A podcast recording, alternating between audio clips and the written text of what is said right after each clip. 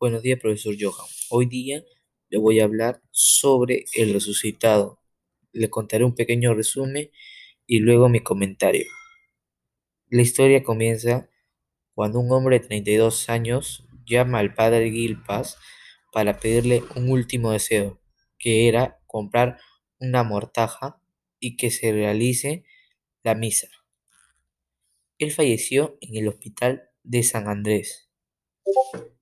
Él fue sepultado y a las pocas semanas el vivo se cayó muerto y el muerto partió a correr. ¿Qué quiere decir esto? Que el muerto resucitó para reclamarle al padre de por qué no habría comprado su último deseo. El padre asustado cayó del susto. Mucho después, el padre fallece en 1812, así cumpliendo esta historia.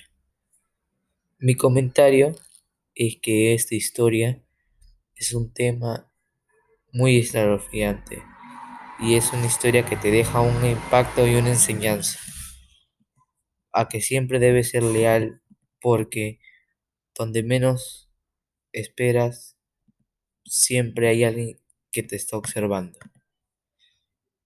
Es muy especial esa historia porque se encuentra demasiadas tradiciones que ahora se desarrollan, como por ejemplo un último deseo de la persona.